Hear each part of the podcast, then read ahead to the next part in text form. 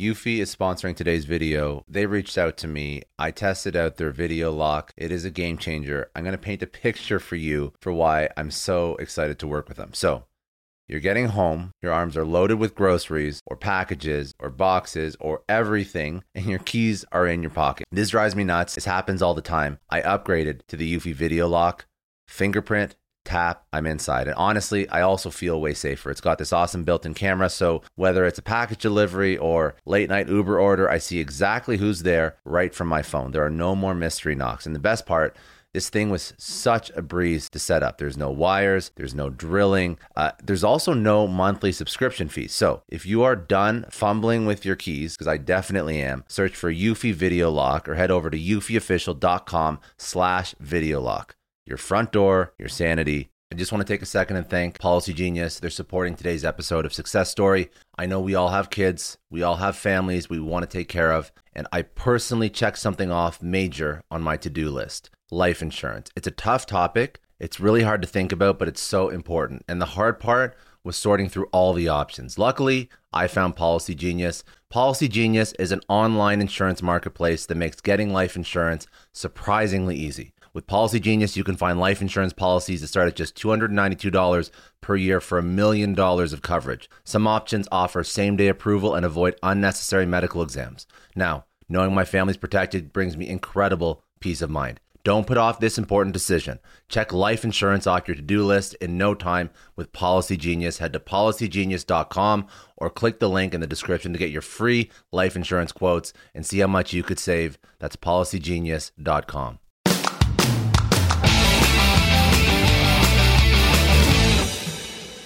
Thank you for joining me on the Success Story podcast, where we speak with incredible leaders, mentors who have achieved success through trials, tribulations, wins, and losses. Uh, today, I am sitting down with Dennis Mortensen, who is the CEO and founder of X.AI. Uh, now, I'm going to let Dennis tell his story, but to give you a Cole's notes, uh, Dennis is an expert uh, at data and uh, delivering data through business insights. He's a serial entrepreneur. He's successfully exited several companies before founding X.AI and, AI in 2014, um, along with two of his other co-founders, uh, Matt Casey and Marcos uh, Belenguer. Uh, Dennis is solving a problem with X.AI meeting scheduling, which I've used the platform myself. I like it a lot. Um, and uh, from 30,000 feet, it may not, you may not understand why you have to solve for meeting scheduling, but I can tell you firsthand um, with the amount of hours and stress and back and forth that uh, there is a problem in the meeting scheduling space, which a lot of you know business people, sales people have to deal with. So uh, a couple more things about Dennis. He's a recognized leader, author. Uh, he uh, is an adjunct professor uh, for the University of British Columbia out west. I'm in Canada, so uh, I uh, I recognize I recognize the university out there. Um, he's the author of Data Driven Insights. Um, and he frequently speaks on analytics and data. Um, he's a native of Denmark, but he's currently in New York. So Dennis, uh, you know, give me a, give me a summary of, of your background. Uh, you know, where you came from and and how you got to uh, X.AI. Sure, and, and thanks so much for having me here. How did I end up here? I could obviously kind of give you the number for my mom, and she will give you the four-hour version, and it will be fantastic. I promise you. But let's see if I cannot give you the more kind of compressed less flattering version. So I took a CS degree some 23 years ago and immediately decided that I would not ever want to be an entrepreneur because my dad, my uncles, my cousins all were entrepreneurs in one way, shape, or form. And I've seen the amount of effort that needs to go into that. Hours, coming home late, working six days a week, falling asleep in front of the telly, not eating dinner with your kids. Those are kind of the bad things. I didn't immediately see the positive things. So all I wanted was really just to get my CS degree and go work for IBM. I hadn't even called them, but in my mind, I would just get my certificate, take my bicycle, go out to IBM and say, hey, so where's my desk? I'm ready. Let's do this. Um, the funny beginning, though, was that I did game development uh, to kind of fund my studies. And the last title that we worked on, we've worked on probably for a year and a half. And certainly the way you pay most students is on delivery because they're super bloody flaky. So let me see something, then I give you some money. That'll be the exchange. But the company went bankrupt. And in my uh, disappointment, bitterness, I ended up acquiring the assets of that company. And that sounds like something major, but this was at a time for where most lawyers didn't understand much, if anything, about software. All they wanted to sell me was chairs, tables, leases, cars, what have you. All I wanted to buy was two CDs, and they just didn't get it. So I bought it for next to nothing. The company came back, had it refinanced, only to figure out that one of the engineers had bought all the software assets.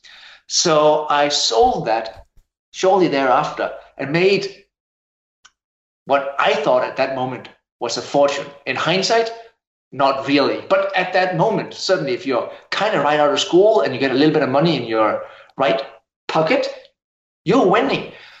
That was not enough for me to kind of decide that that will be the beginning of my entrepreneurial life. No, what I wanted to do was take that money, put it on red, play the night out, lose it all, and go work at IBM.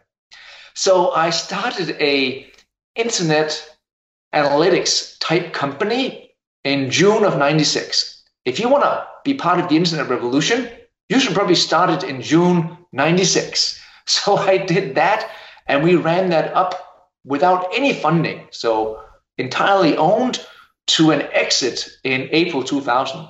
If you ever want to sell a company in the dot com boom, you want to sell it in April 2000.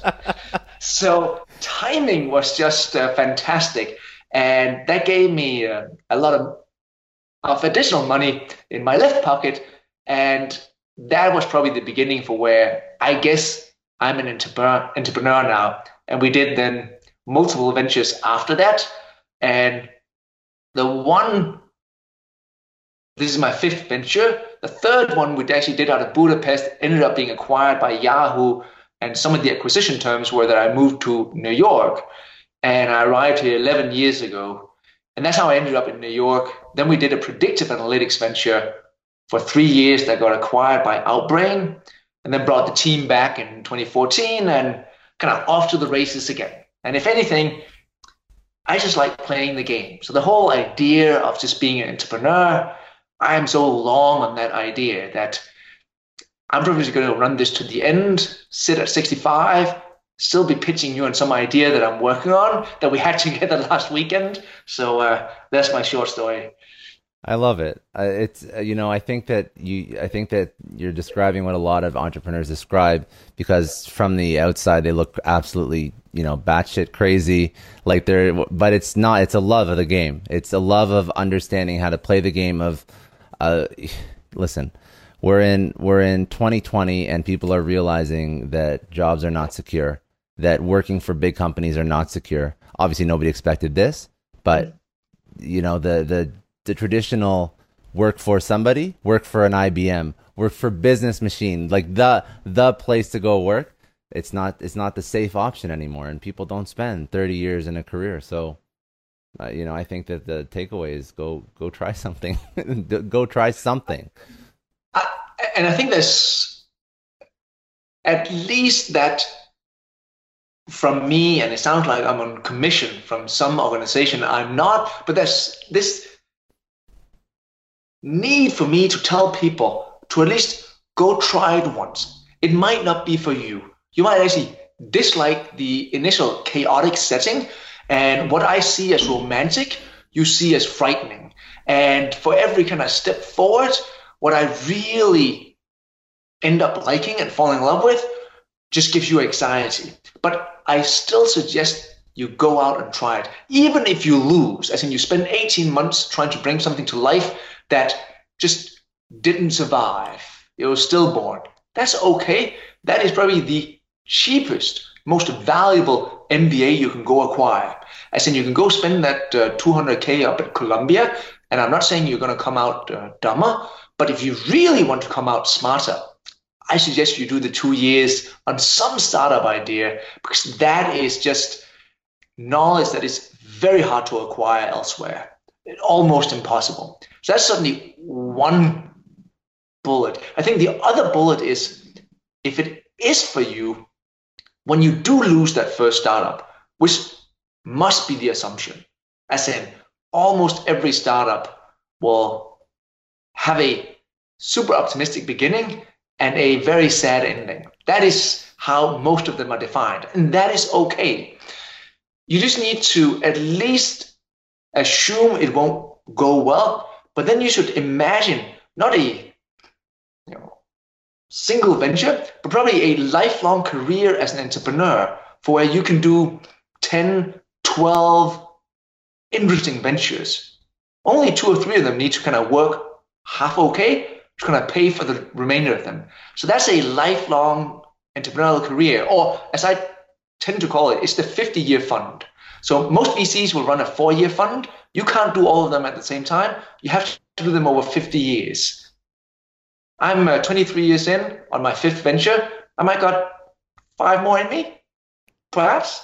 Yeah. Well, listen, like if you, I think the, I think the biggest thing that you mentioned that's important to remember or take away is like you're going to fail a lot. And if you can get over that hump, then you're just on to the next one, on to the next one, on to the next one. And you learn every time. And that's why you hear, like, you know, like, I, I don't want to hijack this, but like you hear about like Zuckerberg and whatnot, and he's like, how many things did he try before Facebook? And I'm sure like all the other apps that you can name that you use on a day to day, they've all tried and failed like, you know, many, many things before they, they become successful. And I know it's easy to say, but you certainly see plenty of people, and you must have friends who worked at Morgan Stanley and finally assembled the courage to quit their job and go do that thing that they've dreamt of doing for years and failed on it. But they sometimes attach their life's worth to the success of their company, which is completely unfair. And those two got nothing to do with each other. So your life's worth, I said, you're just a nice guy, whether you're making, you know, 40k minus 300k or 800k a year on your newly established venture. You're still a cool guy. So somehow, which is why I tend to, not out of disrespect, speak of startup as a game. Just like any professional football, if you want to really become good at your craft or any other sports that uh, you go watch, you must just assume that you play a lot of games and you lose many of them. But the reason you're at this particular level is that you were willing to lose along the way. So your life's worth is not this particular venture. It's just how you play the game. And if you assemble a little bit of knowledge along the way, you're probably smarter on the next one. And that's how you become a pro. But not one for where, sadly, some end up with not a full on depression, but just a sad set of months, if not years in life for where I hated the last eight months. I had a difficult time in assembling again the courage to kind of go back out into life and tell people who I am, given I told everybody up until this point that I was an entrepreneur, and now I have to tell them that, well, it didn't work. So I've, uh, this is my fifth venture. One of them didn't work. I proudly put it on my CV and I proudly speak of, you know, all the mistakes, why I think we failed. And hell, I might even still pitch it as saying, hey, I think we could have made it work had we done this. But it's not something I would want to hide. It's certainly not a part of my life that I want to be without. But how do you? Why do you think that is? Why do you think that? Like, how do you get over that? Because I know, actually, I know why it is. The silly question. It's it's it's tough uh, innately to accept that you're bad at something, but how do you get over it? How did you get over it? Because I think that that's a lesson people can definitely learn from. I wish I had some uh, magical process. If you just went about applying that, then you would uh, escape this depressive moment that might come along with not winning. I do think, and it's the best thing that I've come up with, and I know I'm repeating myself, that if you try to at least not attach yourself to the success of the company and think of it as really just a game. It sounds extremely disrespectful. If you raised any amount of money, $100,000 from a pool of friends and family, or millions of dollars from institutional investors, it's probably the same uh, emotion that comes attached to any one of those pools. you should still make both yourself and them aware of the fact that I'm taking this very serious. It's still a game, though, where we all agree I'm probably going to lose. All the odds are against us, but we know that. Otherwise, it wouldn't be a startup to begin with. It would be a going concern, and you wanting me to sell whatever widgets we can buy for ten dollars and we can sell for thirteen. So we know we're going to lose, and at least making sure that all of your constituents are equally aware of where this will end. If we then escape it, oh, we should all be ecstatic. That's just not what we expected. We expected that the next 18 months, 24 months will be an unfair amount of work, and come the end of it, we'll have nothing to show for it. But you know what? It'll be an amazing story. If we do, oh, you won something.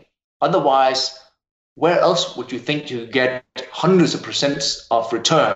If you want something else, well, I think Citibank is doing 0.2% at the moment. You should put your money there.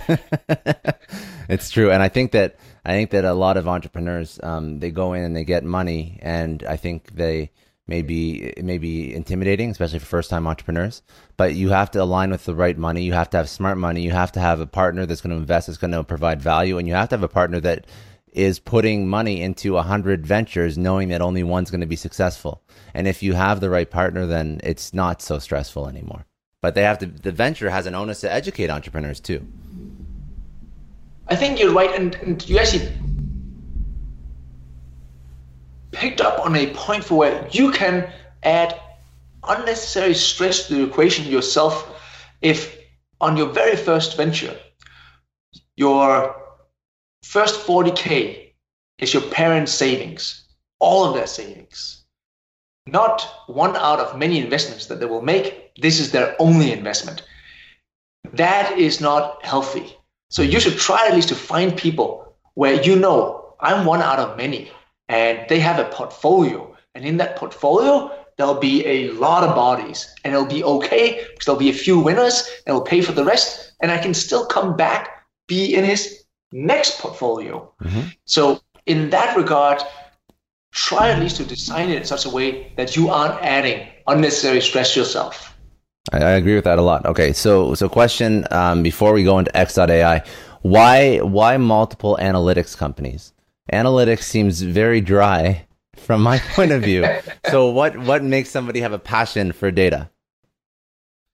I think there was an article in The Economist at some point many years back that was titled Data is the New Oil. And I think that headline sounds perhaps a little dated at this very moment in time, but there was some truth attached to it. That if you have a reasonably good understanding of where data might originate, how you can tap into it, how you can extract it, and how you can then refine it to the extent where some people will see value in it. That is a skill. And like any other skill, if you continue to kind of perfect it, you perhaps become good at it. Hell, perhaps even world class if that's what you spend your life on. I do think sometimes a little bit of serendipity is attached to where we end. And I'm not suggesting I woke up last year of college thinking I should be the data baron of the 20th century. It was just for where our first venture, we saw plenty of people running websites without having any idea of how they fared. And at that point, nobody could slap a set of Google Analytics pixels on a website. They just had raw web server log files and we would mine those. And we stumbled into that perhaps a little bit. But then uh, once you go into the mines and you work there a little bit, that becomes your identity, right? And you learn something, and then you learn a little bit more. And all of a sudden, you start to see things that other people can't see. Just like you can see things I can't see because you have, you know, an expertise that I don't have. So you can kind of look out the window and see things, or be at a meeting and have people say one thing and hear something else. Mm-hmm. I'll just hear what they say, but you heard something else. And that particular vision, I think, is interesting once you start to get it in whatever particular attack angle you're at. And for me, it ended up being data. And then the next one, you figure out where else can I go drill for some data? And if you think about X.AI, even though we're in the meeting scheduling space, we're still really one big data science bet, like anything else. And we can kind of go into detail on why that is. But that's certainly been the uh, root of any one of our ventures. And I imagine that that'll be the root of any future ventures that we might do. So that that makes a lot of sense. Um, I like I like how you um, I like how you framed uh, the when you're in a meeting and you hear one thing and one person takes it for face value and the other person. That that insight is very powerful in driving, like especially what you do. I, I speak with a couple entrepreneurs on this, and some people are like within organizations like career lifers, but the entrepreneurs they always have a like a knack. I don't know if it's a skill, but it's a knack for being able to to like look that level deeper than the average person. that's where they find the pain point, or that's where they solve the problem, and then that's how they become successful. That's why you see all these people that have been in a career. The most successful entrepreneurs are the ones, or the highest rate of repeated success, are they're in a career, they know their industry, then they go and branch out and they build a company after you know like mid 30s to 40s whatever. Not the stanford mit grads. Like that's the rarity. It's usually the ones that are much older right? That is funny and there's been multiple studies. So if you ask anybody who's not in this particular ecosystem to draw an entrepreneur, it would be that 22 year old dude from Stanford yeah. with a hoodie. And that will be what they would turn in for that assignment. In real life, though, it is exactly what you describe. It's people who's been around typically a decade or longer, and at some point feel like they have the expertise needed to go do something. And those that turn out the most successful outcomes are people of our age. It might not sound as sexy, but that is where success starts to arrive. And that should, I think, provide a lot of people a lot of comfort for where I think the curve I looked at last, and I'm sure there's a lot of elasticity attached to that, suggested 42. Uh, I'm 47, so that might suggest I'm on uh, the other side of that curve. Uh, but there'll certainly be a lot of people before 42 thinking, well, that means I'm not even at my, my peak yet, even though you and me don't fall into, and it's all about the individual, the team, the execution, the mm-hmm. idea, the market, the timing. But still, there's something when you take a step back and look at that curve that suggests it's obviously not too late. And I think a lot of people have this, it's too late. And sometimes the too late is really not on them being able to do it, it is all of the commitments they signed up for come 42 like kids and family kids, and dogs yeah. cats apartments all the things in the background. Yeah. So okay so let's um, let's talk about x.ai um, so first what is it? Uh, what does it do? And then let's talk about why you're doing it. Sure. So x.ai is a SaaS solution that helps you schedule your next meeting. So anybody really in any function will be asked to either get into a meeting later this week, get a meeting on the calendar for next week, and some will certainly do more than others. So you, if you're an SDR and you're really just qualifying leads for your account executive, hell, you might actually have 12 calls on the calendar every day. If you're a PM, you might have two or three with some design teams around the organization every day. If you're a back end infrastructure engineer, you might have two a week. But we all, if we turn up at an office and touch a computer, have some meetings on our calendar. The vast majority, if not almost all of those we see on people's calendars today, and in the US, you'll have short of 90 million knowledge workers, will be scheduled by people themselves. They don't have a human assistant, they don't have any kind of software assisting them. They just have the, hey, Tom, do you have 10 minutes later today to kind of go through this? Or, dear customer, could we set aside two hours for training early next week at your office? And anything in between those two. And the way it works is that we typically use email, that is the primary source, do a little bit of ping pong, and then we come to a conclusion, and then either you or me will do the insert on the calendar and add the participants. And it's not that this is difficult, it's just yet another chore for where you and me speaking, we could speak today at 2.30, at 1.30, tomorrow at 10, we could speak hell next Tuesday. They're all equally good for me. What's not cool though is me having to kind of work it. I know already I want to talk to you. Then the systems is figured out. Now the software then provides you a, a couple of opportunities. One, you can do what you see and plenty of other people do. Just send a link to a page for where you expose some times under certain constraints. Like I set up a calendar for interviews that is in certain time slots, certain durations, certain locations, say Skype or Zoom. Then I might have other constraints and other meetings that are a little bit more distinct. For there, you can email our agents, Amy at X.AI or Andrew at X.AI, like I did for this meeting, I believe. Yes, you and did. you email yeah. me. I then reply back, CC and Amy, and say, sure, I'm up for that. Amy, can you find time for a Zoom chat early next week or whatever I said? And as I send that, the agent will see who is Dennis? Do I work for him? Yes, I do. What is Dennis's preferences? What does his current calendar look like? What other promises have I made on behalf of Dennis? And assemble then a response to you, send it out to you and or more participants. Try to extract a response from you either in a click at one o'clock or you trying to move it out to say May because something kind of came up.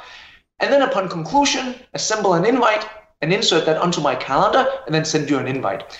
And again, it is not necessarily rocket science in concept. It's just a little tiny chore for where if you and me could be without it, we would be slightly happier. Now, we've gone to market with this as on one end, a free solution, anybody can sign up, and then like any other SaaS vendor, think Trello, Dropbox, and mm-hmm. others with some premium features, and you can upgrade and pay us eight bucks, and uh, hopefully you do, and if you do, I make a few monies. So that's so, us. So I like that a lot. So how did you, um, coming from uh, again, so business or data analytics, how did you f- think of or conceptualize the problem that you're trying to solve here? Because it makes sense but why you know there's i i'm not going to name them on the podcast with you but there's a whole bunch of people that do the link to the calendar schedule so how did you think of taking it to the next level any entrepreneur will have some process for how they come up with new ideas the one process i suggest you do not implement is that uh, idea of getting a couple of pizzas, a handful of beers, you pop by my apartment, we work the whiteboard a little bit, and we come up with an idea. That is so forced that I simply can't believe that it's of any good. It'll be exciting because we'll be a little bit buzzed and we'll tell ourselves, pat each other on the back that this is awesome. No, what you should do is probably the opposite, which is try to come up with a list of hate. And that sounds very sad. So I run a little list on my phone on anything which I hate. So whenever I stumble into it, instead of immediately trying to figure out how can I solve that, I just write it onto my list. This I don't like. So you stand in line at Citibank thinking, as you look left and right, this is fucking shit. And you write, I should uh, figure out how to solve the retail bank pain might not even mean anything, but it's just from major pain points to little tiny ones. And then once you kind of get to the end of one story or one venture, you take a look at your list. And so did I. And in our prior venture, which we ran for 1,059 days to be specific, given I'm a data geek, we allowed ourselves to go back, and I think I had 14 pages of one liners of things I really disliked. And when you look at the list, you're thinking, that is one sad boy.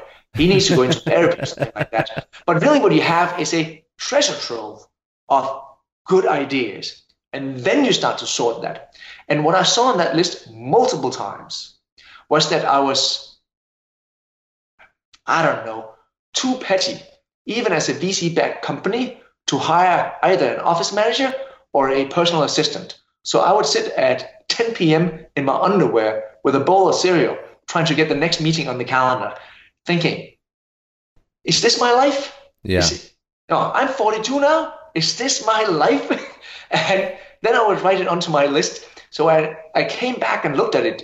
It just came back so often that I thought, okay, if I dislike this so much, there must be other people who dislike it. And the first qualification I do on my own ideas is one for where I try to disprove it. So the first thing you should try to do is to kill your ideas. So it's so easy to fall in love with them. As in, that takes nothing. Any entrepreneur will fall in love with their own ideas. 20 minutes. I said, you could call me tonight and say, Dennis, I'm coming over. I got an idea. And then come Monday morning, you and me are la- you and me are launching some sort of app for whatever thing that's going on. As in, I get easily excited, but your job is to kill it. Because if you can kill it, you save yourself four years of your life. So in this, I try to look at, as you alluded to, why is it that this particular epiphany isn't unique to me? And if it isn't unique to me, there must be some solutions. And when I look at the space, there's not one solution. I found, I think, 81 some odd solutions. People who tried and died, people who tried were still alive, people who tried who were barely alive, but they were all seeing the same pain. But they were all also, at least to me, and I know I'm heavily biased here, walking down the same avenue, which was one for where they couldn't come up with anything else but, okay, I need to book a meeting with somebody. So I don't know their times, they don't know my times. How about I just send them my times? Then they can figure it out. But that seemed a little unfair, as in the pain didn't, didn't disappear. You just transferred some of it from you to your guest. So it looked like some total, the same amount of pain existed in the universe. Our take was one for where, what if we could perhaps create this agent for where I could describe specifically what I wanted so that I could remove some pain from the universe and not just I know a lot of entrepreneurs listen to this show, and NetSuite has been a huge supporter for entrepreneurs, for business owners, because there's one thing that we all know business is about making money and it's about your bottom line. And the less you spend on the nuts and bolts of running your business, the more profits you keep. But these days, everything is costing more supplies, people, shipping. It squeezes your margins. And I've been there, juggling multiple systems for finance, inventory, you name it each with its own costs and its own set of headaches. That's why I made the switch to NetSuite by Oracle. It's changed our company. Think about it. NetSuite is one of the top financial systems out there. It puts your whole business on one platform accounting, finance, the works, one data source for everyone. There's no more mismatched info. And because it's in the cloud, it slashes your IT costs. No more servers, no more updates. Just access NetSuite from anywhere. With one integrated suite, your overhead drops big time. And here's the real win efficiency. Everything's connected in NetSuite. Costs are ridiculous lately. Find a proven way to reduce your expenses and get better performance out of your team. It's a no brainer, and that's what NetSuite offers. Over 37,000 companies have figured this out already. You have to join them. Right now, through to April 15th, NetSuite's got an incredible, flexible financing plan. Check it out and see the savings yourself at netsuite.com slash Scott Clary. That's netsuite.com slash Scott Clary. I don't know about you, but the idea of being harassed, scammed, or even worse, all because somebody found my personal information online, that's terrifying. Our political opinions, our addresses, even stuff about our families, it's out there for anyone to grab. And did you know that data brokers are allowed to sell information on over 98% of Americans? It's scary stuff. That's why I've partnered with Delete Me. I personally use Delete Me. They're a big friend of the podcast because I put myself out there online. So safety is a huge concern. It's really scary how easy it is to find someone's details and information, but Delete Me creates a layer of protection that we all need. You tell Delete Me what you want gone, and they make it disappear from those sketchy data broker sites. And Delete Me doesn't stop. They constantly monitor the web to keep your information off those lists. It's like having a privacy watchdog that never sleeps. You need to take control of your data and keep your private life private by signing up for Delete Me. They're giving a special discount for all Success Story podcast listeners. Get 20% off your Delete Me plan when you go to joindeleteme.com indeed.com slash success and use promo code success at checkout. The only way to get 20% off is to go to joindeleteme.com slash success and enter code success at checkout. J-O-I-N-D-E-L-E-T-E-M-E dot com slash success. Hey everyone, I just want to take a second and thank the sponsor of today's episode, Heaven Hill Bottled in Bond Bourbon. Now, I don't have a lot of liquor sponsors on this show. Heaven Hill Bottled in Bond is actually one of my favorites. I've drank it for a few years now, and this is why we actually decided to work together. Heaven Hill Distillery, family owned since 1935, is a great entrepreneur story too. So there's five brothers. They filled their first whiskey barrels back in 1935, and their legacy still lives on today. Heaven Hill Bottled in Bond is aged over seven years. That's three more than required by the Bottled in Bond Act of 1897. This means the best quality, the best purity, and the best consistency. This is not just average bourbon. It's the winner of the double gold medals at multiple 2023 World Spirits competitions, and they've won the very prestigious Triple Still Award. It's a very big deal in the liquor and bourbon world. Heaven Hill Bottled in Bond boasts an exceptionally smooth oak flavor, while its aroma offers a sweet blend of caramel and smooth vanilla. If you love bourbon, you need to try Heaven Hill Bottled in Bond. Available nationally, look for a bottle at your local store. Heaven Hill reminds you to think wisely, drink wisely. Think back to your last few days in the office. Did any of them leave you feeling really accomplished? Not the kind of day where you're running around like crazy, but where you've made real progress on something that matters. Because being busy doesn't always mean being productive, and I bet you we've all been there.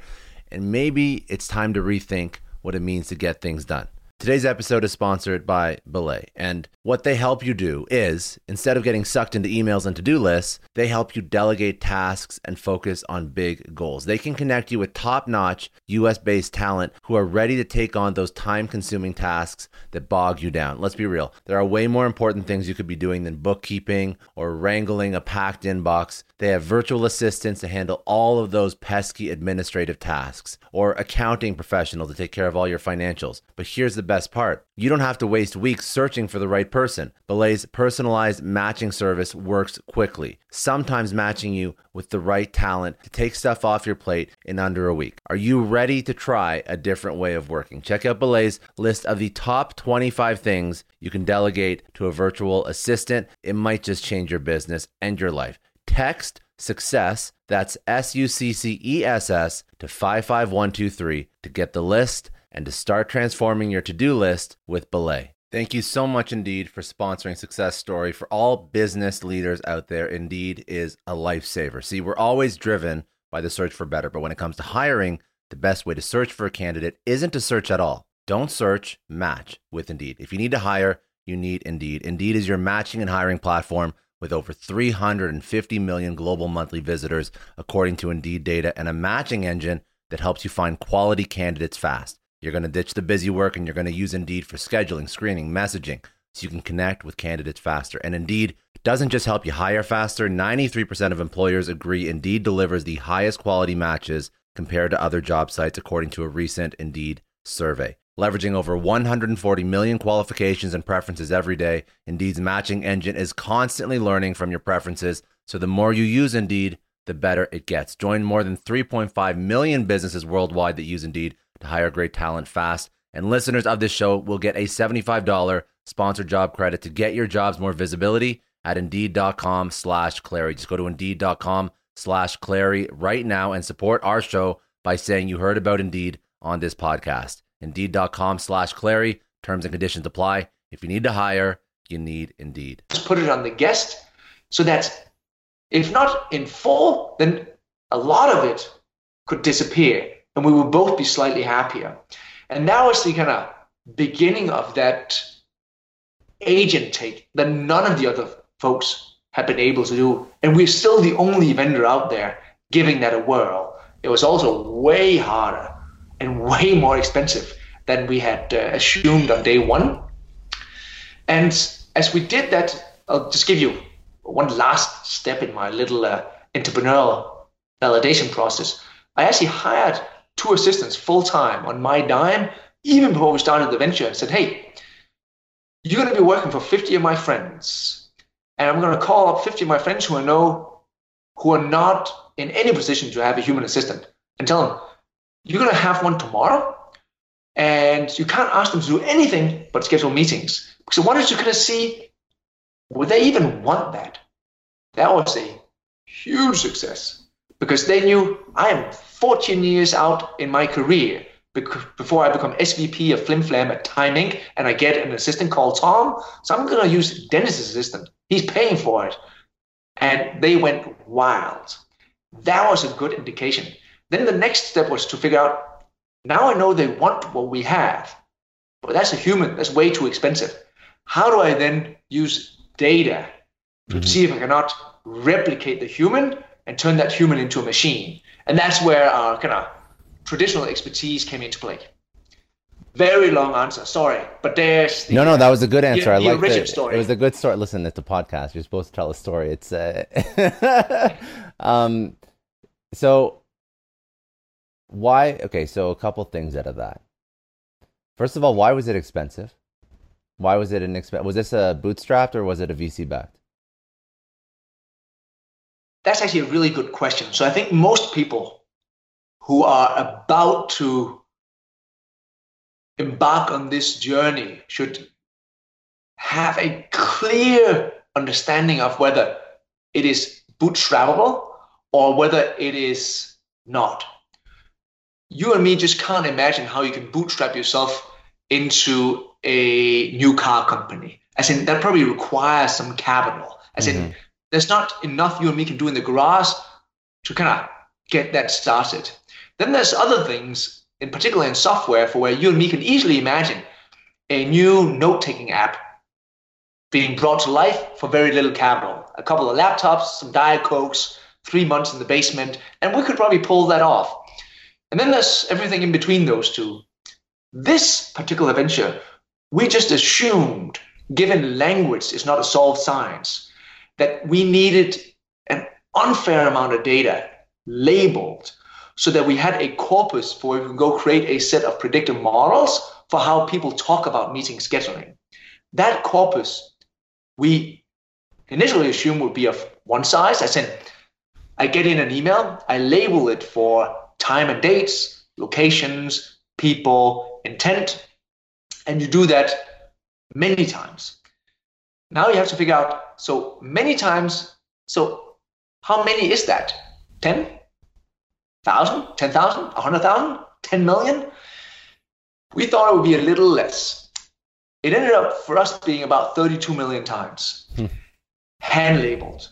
Imagine I gave you four highlighters and 32 million pieces of information and said, hey, could you please highlight that?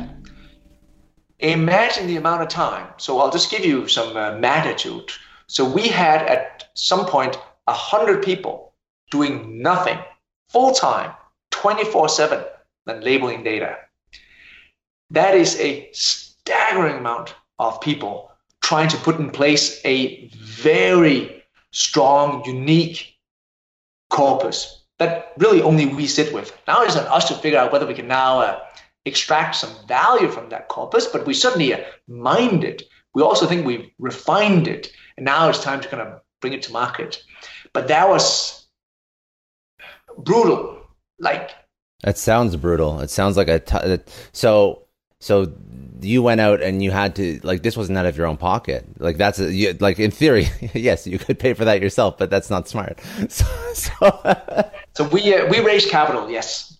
Yeah, that's uh I you know it makes sense when you break it down but I think AI is still very much a black box to most people and they don't understand it. So they think they, again, they categorize it into all the other software development type projects that are really just calls of different things, right? That's really all it is. Uh, but there's so much more to mimic a human to an extent. It's, it's funny, right? For where some software, which is uh, cheap, could still be uh, very valuable, but cheap and very predictable to engineer. As in, you can almost put a project plan in place before you get started on how much time you need to go apply to this before you are able to have a product in market. Can be difficult, say, for my mom to understand. But my mom immediately understands the idea of a self-driving car. Mm-hmm. The yeah. kind of ultimate engineering challenge of the day. As in, I get it. I'm in downtown Manhattan. I want to go to Midtown. I just ask the car, and uh, here we go. Yeah, but there's probably a thousand predictions for every kind of uh, meter you drive. Somebody needs to kind of be able to make a thousand predictions and make them at very high accuracy. Yeah. Unless, of course, you're comfortable with hitting a pedestrian every 100 meters. Probably not. Probably not. And that is very interesting to kind of see how these very complex technological ideas are easy to understand on the consumer side, but have become ever more complex on the engineering side. But that is obviously, this is where the excitement kind of takes over on my end. That is obviously what you want in any good venture, for where if you have uh, a small or no delta for where it is very easy to do and they don't necessarily immediately understand uh, what you're doing or why it's of value. No, you want those to have a very large spread for where they immediately understand what you do, but it's almost impossible to make. Because that means you'll be able to create some sort of moat here for where any three guys out of Y Combinator tomorrow aren't immediately going to say, you know what?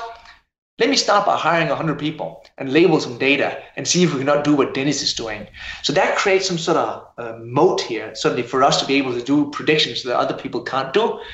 But it just took way longer than we had anticipated. So I thought we would be sitting in that basement for a couple of years. Yeah. We ended up sitting in that basement for four years before we could escape it.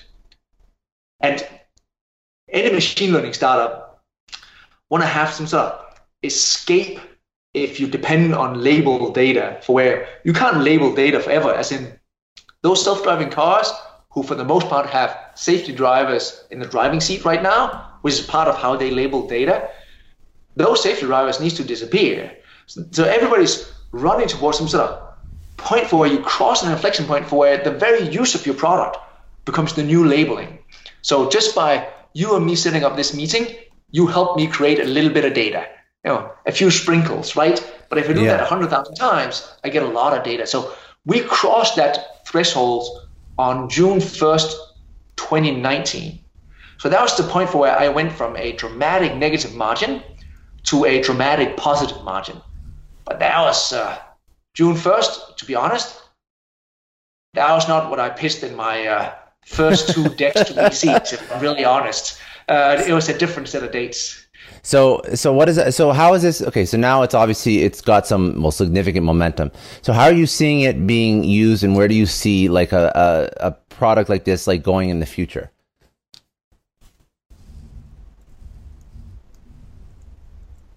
Let me use an analogy here and then I'll tell you about my fantasies uh, or right. my vision.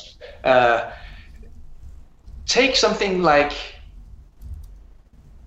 you and me signing almost all of our contracts digitally today. Yes. Which you don't some have do. to go back. Yeah. Well, now, we, now we all are. Many. Now we all, yeah, yeah. Yeah, ex- exactly. Yeah. Now we all are. But you know what? Go back half a decade. I can tell you with 100% certainty, every single offer letter in my last venture, I signed by hand. It was printed out.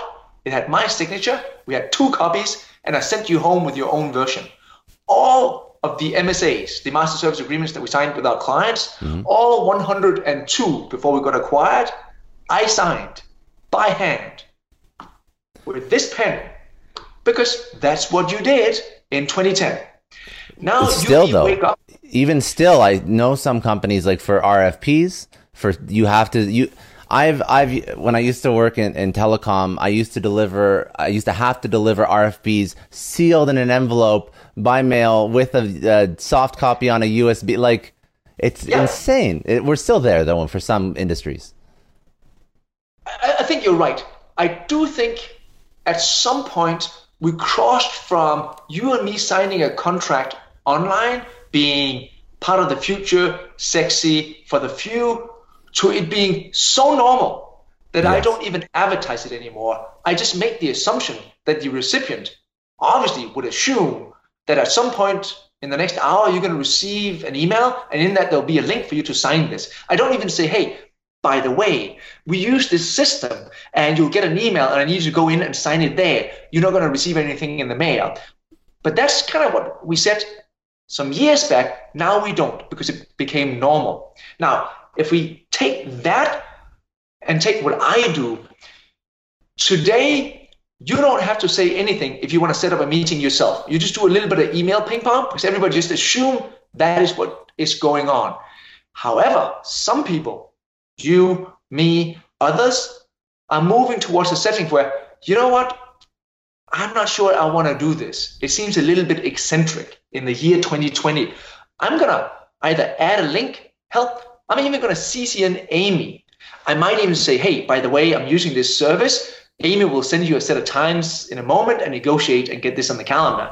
But at some point, to answer your question, then, what I want is for this to be normal. I want it to be odd, eccentric, and way old school. If you start to say, Dennis, can you do Wednesday at one? And if not that, Thursday at two, I'll be thinking, what are you doing? I don't got time for this Mickey Mouse bullshit. Yeah. No, then I'll take control and say, you know what? I don't know, but I've CC'd to Amy. She can find some time for us. So that is the inflection point I'm looking for, for where we are suddenly signing up, you know, uh, you know, thousands of users, and I'm very happy with that.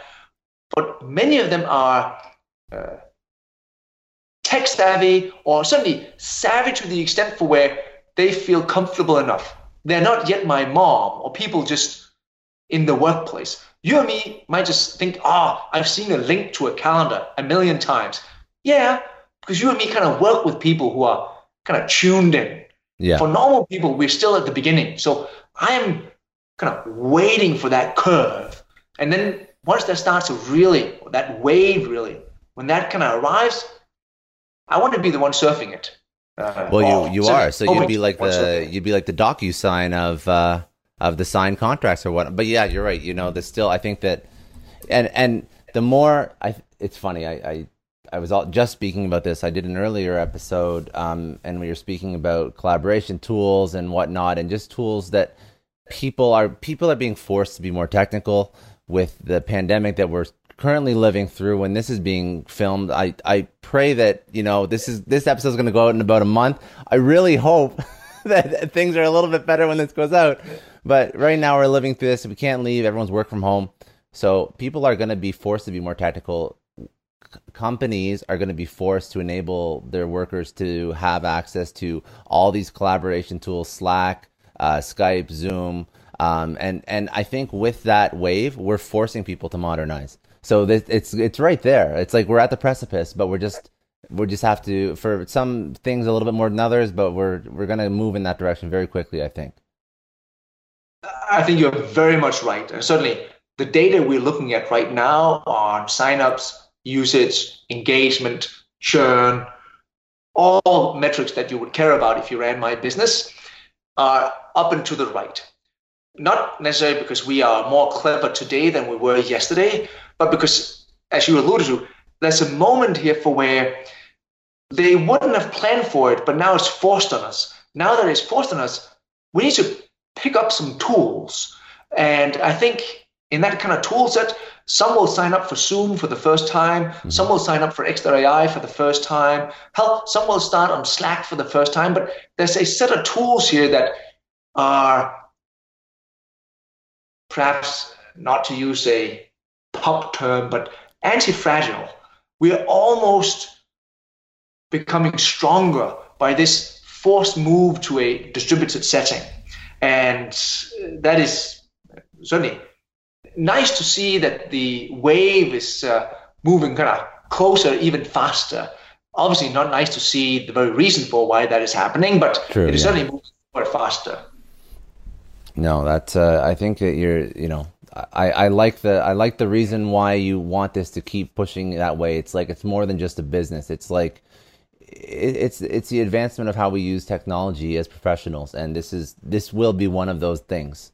And you know, I really haven't seen anything like what you're doing right now, to be quite honest. So good good on you for writing down that list of, eight, of things you hate and figuring out because you're right. There is like the worst thing, you know, as somebody who deals in business and sales and, and just in like communications with other stakeholders all day, every day is like you set up a meeting and then the thing is like, who has the authority to ask the other person to put it in their calendar, right? Like, it's almost like it's like uh you've like stack ranked your your professional like value based on who allows the other person to put it in their calendar. And even worse is when you just seem like, oh, you know, find something in my schedule. There's still like a little bit of animosity around just sending over like a, a link because it's like, well, what about my schedule? You know, and it's like it's silly, but you're right. There's like a pain point there. So I do like the you're removing, you're you're you're sort of defaulting it all to to a, an AI tool that that gets rid of all the awkwardness and the and the extra 30 seconds and the things that we just bug us. It's it's yeah yeah. That's really it. As no account manager was ever put in place to arrange meetings. Surely he can't do his job without that, but the value is him speaking to our customers. Yeah. No account executive was put in place to schedule meetings. I want you to speak to leads. Help yeah. if you could deploy a little bit of software and you can speak to 14 over 12, well, I can start to add up. That's yeah. two extra every week. That's 100 every year. I know my funnel. Shit. That's 70K in additional potential MRR that could be extracted from you if I could do two extra. So that wave is arriving. Some is already taking advantage. Agreed. Agreed. Okay, I want to. Um, I do like to ask some uh, questions, sort of bring out like your experience and, and some insights. But before I go into that, because we're going to move off of X.AI to close it up, uh, is there anything that you wanted to to bring or discuss that, that uh, we didn't uh, chat about? I think it's been a good chat. Good. I'm glad. That's what that's what I like to hear. Um, okay. So a few more. They're more vanilla questions, but I like them because they give me a little bit of insight, and I like uh, the people that listen like to hear this stuff as well. Um, yep. If you could tell your 20 year old self one thing, what would it be?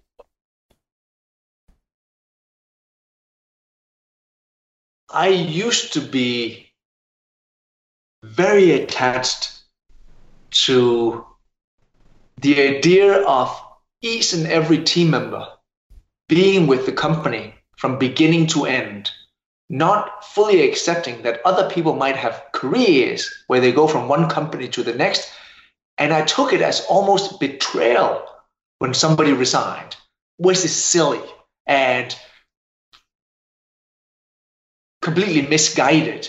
What I would tell myself is if somebody comes in and they want to have a two year career helping you out doing certain stuff, you should try to just both make sure you're both in agreement on that that is what he wants, and then craft a setting where he can succeed in doing that and you can get some value from that.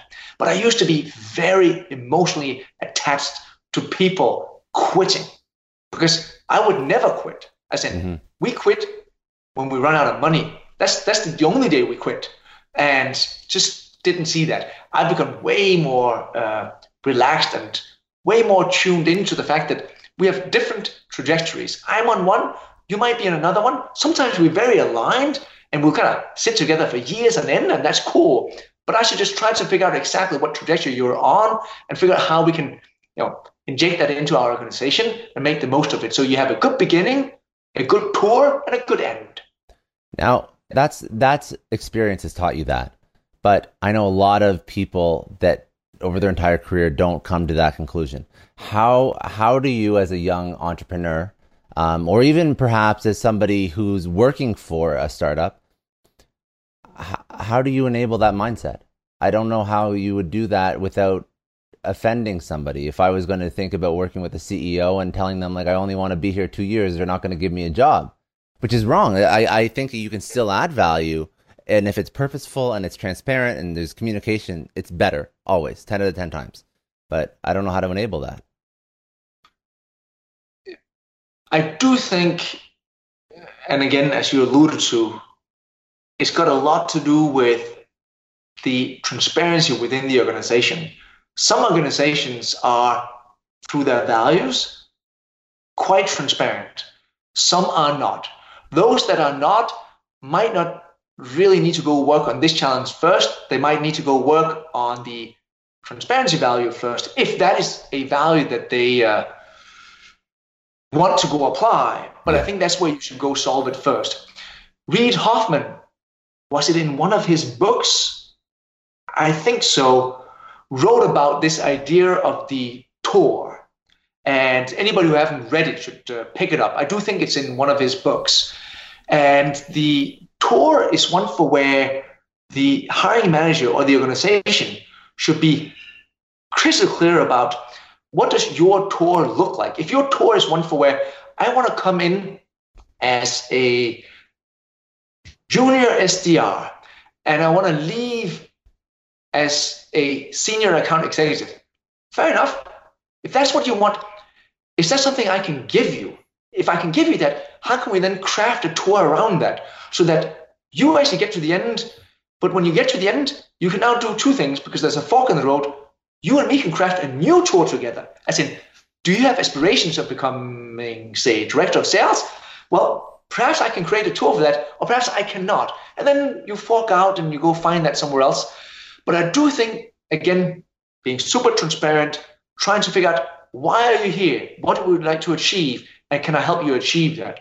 Because if I can't even, if I don't think I can help you achieve that, you shouldn't get started because you will both be disappointed. Mm-hmm. If I just really want you to sit in your seat, be an SDR for three years, don't move, well, you're going to be sadder by the day.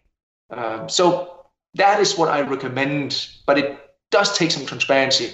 And I do think, uh, as you suggest, it might not be immediately emotionally easy for the 22 year old to just sign up for that because it certainly wasn't easy for me. Yeah, that's fair. But uh, I I like the I like the recommendation and the concept of the tour. I like that a lot. I've never heard that. I've never heard that before. I've heard it said different ways, like you know, career mapping and and, and yeah. you know, but like you make your one three five year plan and things like that. But the the tour is I like it because it's very purposeful. It's like let's just discuss and and it, and it's no BS. It's like you're you're you're allowing them to set an end date and an expiry date on on them within the organization. It's not the it's not the it's you know the whole BS like you know where do you see yourself in the organization in five years like even asking that question is is presuming that they want to be in your organization in five years and you're almost like uh, it's a leading question as they would say like uh, in in court right so it's yeah. anyways but um, I like that a lot um, and you also you kind of answered my next question, probably not entirely, but I wanted to ask uh, some books, podcasts, mentors that you recommend for people to go learn from. And you you, you just dropped a book, but um, any any other things that you would uh, tell people to go check out? I'll give you. Uh, I can give you the usual books. So anybody on this podcast would have read Zero to One or the hard thing about hard things, and any one of those that we're supposed to read. And they're not bad. I like him as well. I'll give you three recommendations. Not that we prepared for this, but I'll give you three recommendations that are not on your current list, I'm sure. I'll tell you why I think they're interesting. So the first one is by Felix Dennis, a British entrepreneur who did Maxim. He did a book called The Narrow Road. So Felix is not a good person he's probably an awful person. He just died recently. And I'm not saying that to diss him or his works, but he says so himself. He lived uh, an awful life and then changed come the end, but it was probably too late. That book will teach you one thing to cherish your shares and not depart with a single share unless you think it's a good idea. That is worthy of the 200 some odd pages because I can tell you as an entrepreneur that you shouldn't just willy nilly hand out equity for the fun of it. You depart with equity because you think there's a real purpose and value in doing so. That is an interesting book, and the text is rather rude uh, throughout. Uh, he starts, I think, on the first few pages. It's been years since I read it last, in describing just the different brackets and I think uh, the two to ten million dollar net worth is what he calls comfortably poor. So you and me are in the kind of comfortably poor category, perhaps, uh, just to kind of set the scene. That is is a good book. The next one would be the Mike Tyson biography. Again, perhaps at some point in life, a person, if not awful, certainly not as nice as one would uh, hope people would be, but it will teach you one thing, and you end up with a ton of empathy uh, for Mike in the end.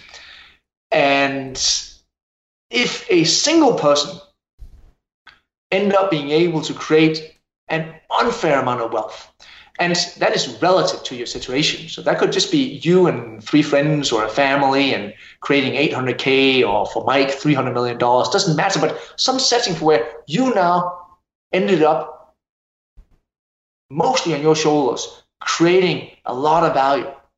Who can you trust?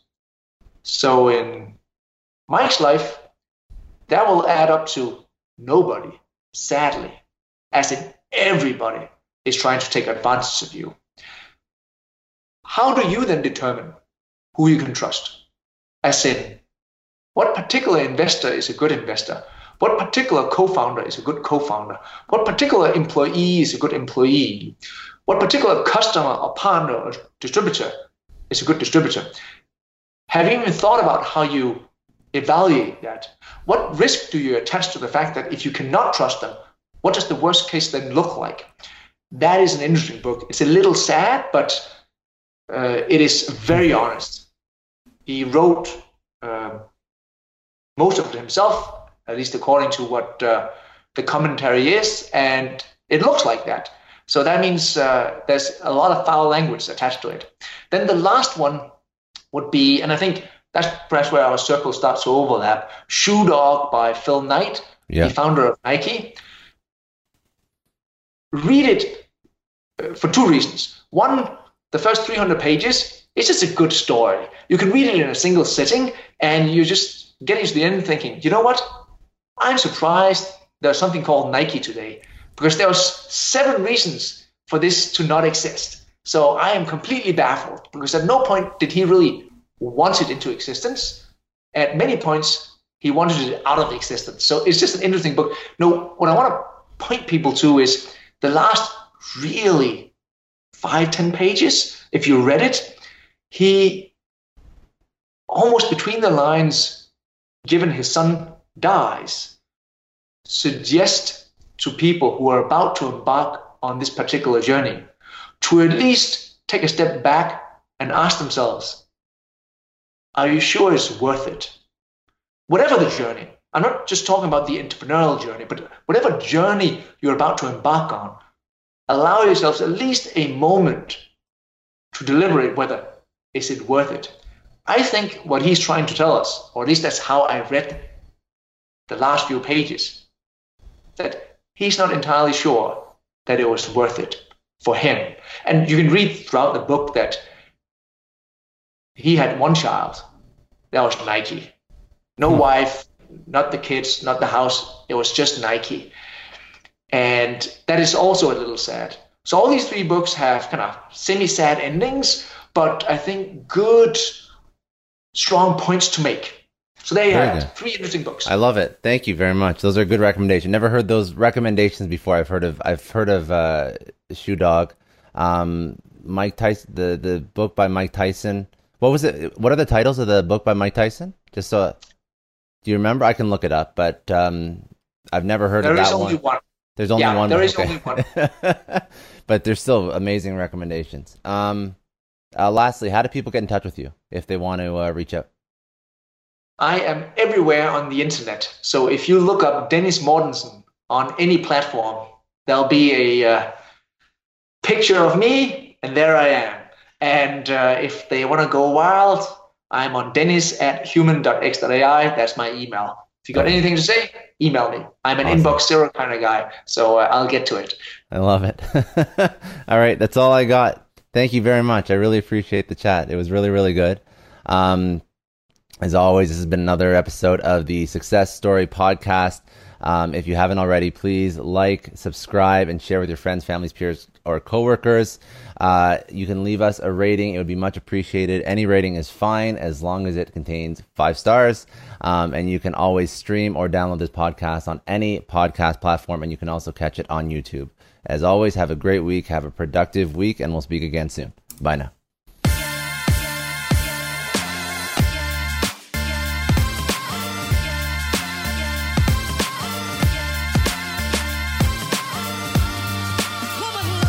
I know a lot of entrepreneurs listen to this show, and NetSuite has been a huge supporter for entrepreneurs, for business owners, because there's one thing that we all know business is about making money and it's about your bottom line. And the less you spend on the nuts and bolts of running your business, the more profits you keep. But these days, everything is costing more supplies, people, shipping. It squeezes your margins. And I've been there, juggling multiple systems for finance, inventory, you name it each with its own costs and its own set of headaches. That's why I made the switch to NetSuite by Oracle. It's changed our company. Think about it. NetSuite is one of the top financial systems out there. It puts your whole business on one platform accounting, finance, the works, one data source for everyone. There's no more mismatched info. And because it's in the cloud, it slashes your IT costs. No more servers, no more updates. Just access NetSuite from anywhere. With one integrated suite, your overhead drops big time. And here's the real win efficiency. Everything's connected in NetSuite. Costs are ridiculous lately. Find a proven way to reduce your expenses and get better performance out of your team. It's a no brainer, and that's what NetSuite offers. Over 37,000 companies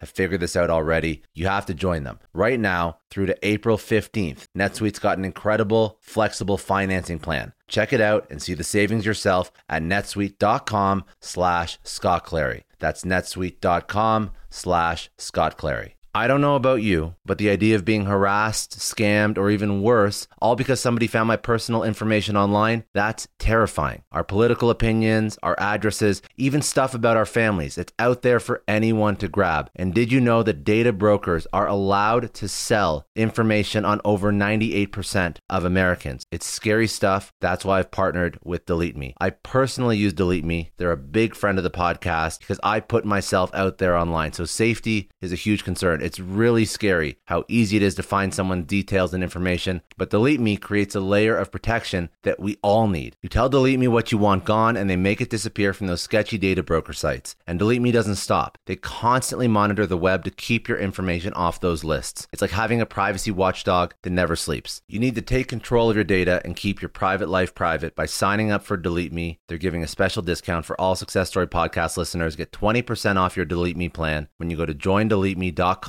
slash success and use promo code success at checkout. The only way to get 20% off is to go to joindeleteme.com slash success and enter code success at checkout. J-O-I-N-D-E-L-E-T-E-M-E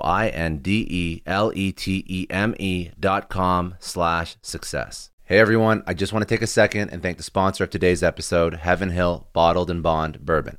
Now, I don't have a lot of liquor sponsors on this show. Heaven Hill Bottled in Bond is actually one of my favorites. I've drank it for a few years now, and this is why we actually decided to work together. Heaven Hill Distillery, family owned since 1935, is a great entrepreneur story too. So there's five brothers. They filled their first whiskey barrels back in 1935, and their legacy still lives on today. Heaven Hill Bottled in Bond is aged over seven years. That's three more than required by the Bottled in Bond Act of 1897. This means the best quality, the best purity, and the best consistency. This is not just average bourbon. It's the winner of the double gold medals at multiple 2023 World Spirits competitions, and they've won the very prestigious Triple Still Award. It's a very big deal in the liquor and bourbon world. Heaven Hill Bottled in Bond boasts an exceptionally smooth oak flavor, while its aroma offers a sweet blend of caramel and smooth vanilla. If you love bourbon, you need to try Heaven Hill Bottled in Bond. Available nationally, look for a bottle at your local store. Heaven Hill reminds you to think wisely, drink wisely. Think back to your last few days in the office. Did any of them leave you feeling really accomplished? Not the kind of day where you're running around like crazy, but where you've made real progress on something that matters. Because being busy doesn't always mean being productive, and I bet you we've all been there. And maybe it's time to rethink what it means to get things done. Today's episode is sponsored by Belay. And what they help you do is, instead of getting sucked into emails and to do lists, they help you delegate tasks and focus on big goals. They can connect you with top notch US based talent who are ready to take on those time consuming tasks that bog you down. Let's be real, there are way more important things you could be doing than bookkeeping or wrangling a packed inbox. They have virtual assistants to handle all of those pesky administrative tasks or accounting professional to take care of all your financials. But here's the best part. You don't have to waste weeks searching for the right person. Belay's personalized matching service works quickly, sometimes matching you with the right talent to take stuff off your plate in under a week. Are you ready to try a different way of working? Check out Belay's list of the top 25 things you can delegate to a virtual assistant. It might just change your business and your life. Text success, that's S U C C E S S, to 55123 to get the list and to start transforming your to do list with Belay. Thank you so much indeed for sponsoring Success Story. For all business leaders out there, Indeed is a lifesaver. See, we're always driven by the search for better, but when it comes to hiring, the best way to search for a candidate isn't to search at all. Don't search, match with Indeed. If you need to hire, you need Indeed. Indeed is your matching and hiring platform with over 350 million global monthly visitors, according to Indeed data, and a matching engine that helps you find quality candidates fast. You're going to ditch the busy work and you're going to use Indeed for scheduling, screening, messaging so you can connect with candidates faster. And Indeed doesn't just help you hire faster, 93% of employers agree Indeed delivers the highest quality matches compared to other job sites, according to a recent Indeed survey. Leveraging over 140 million qualifications and preferences every day, Indeed's matching engine is constantly learning from your preferences. So the more you use Indeed, the better it gets. Join more than 3.5 million businesses worldwide that use Indeed to hire great talent fast. And listeners of this show will get a $75 sponsored job credit to get your jobs more visibility at indeed.com slash Clary. Just go to indeed.com slash Clary right now and support our show by saying you heard about Indeed on this podcast. Indeed.com slash Clary. Terms and conditions apply. If you need to hire, you need Indeed.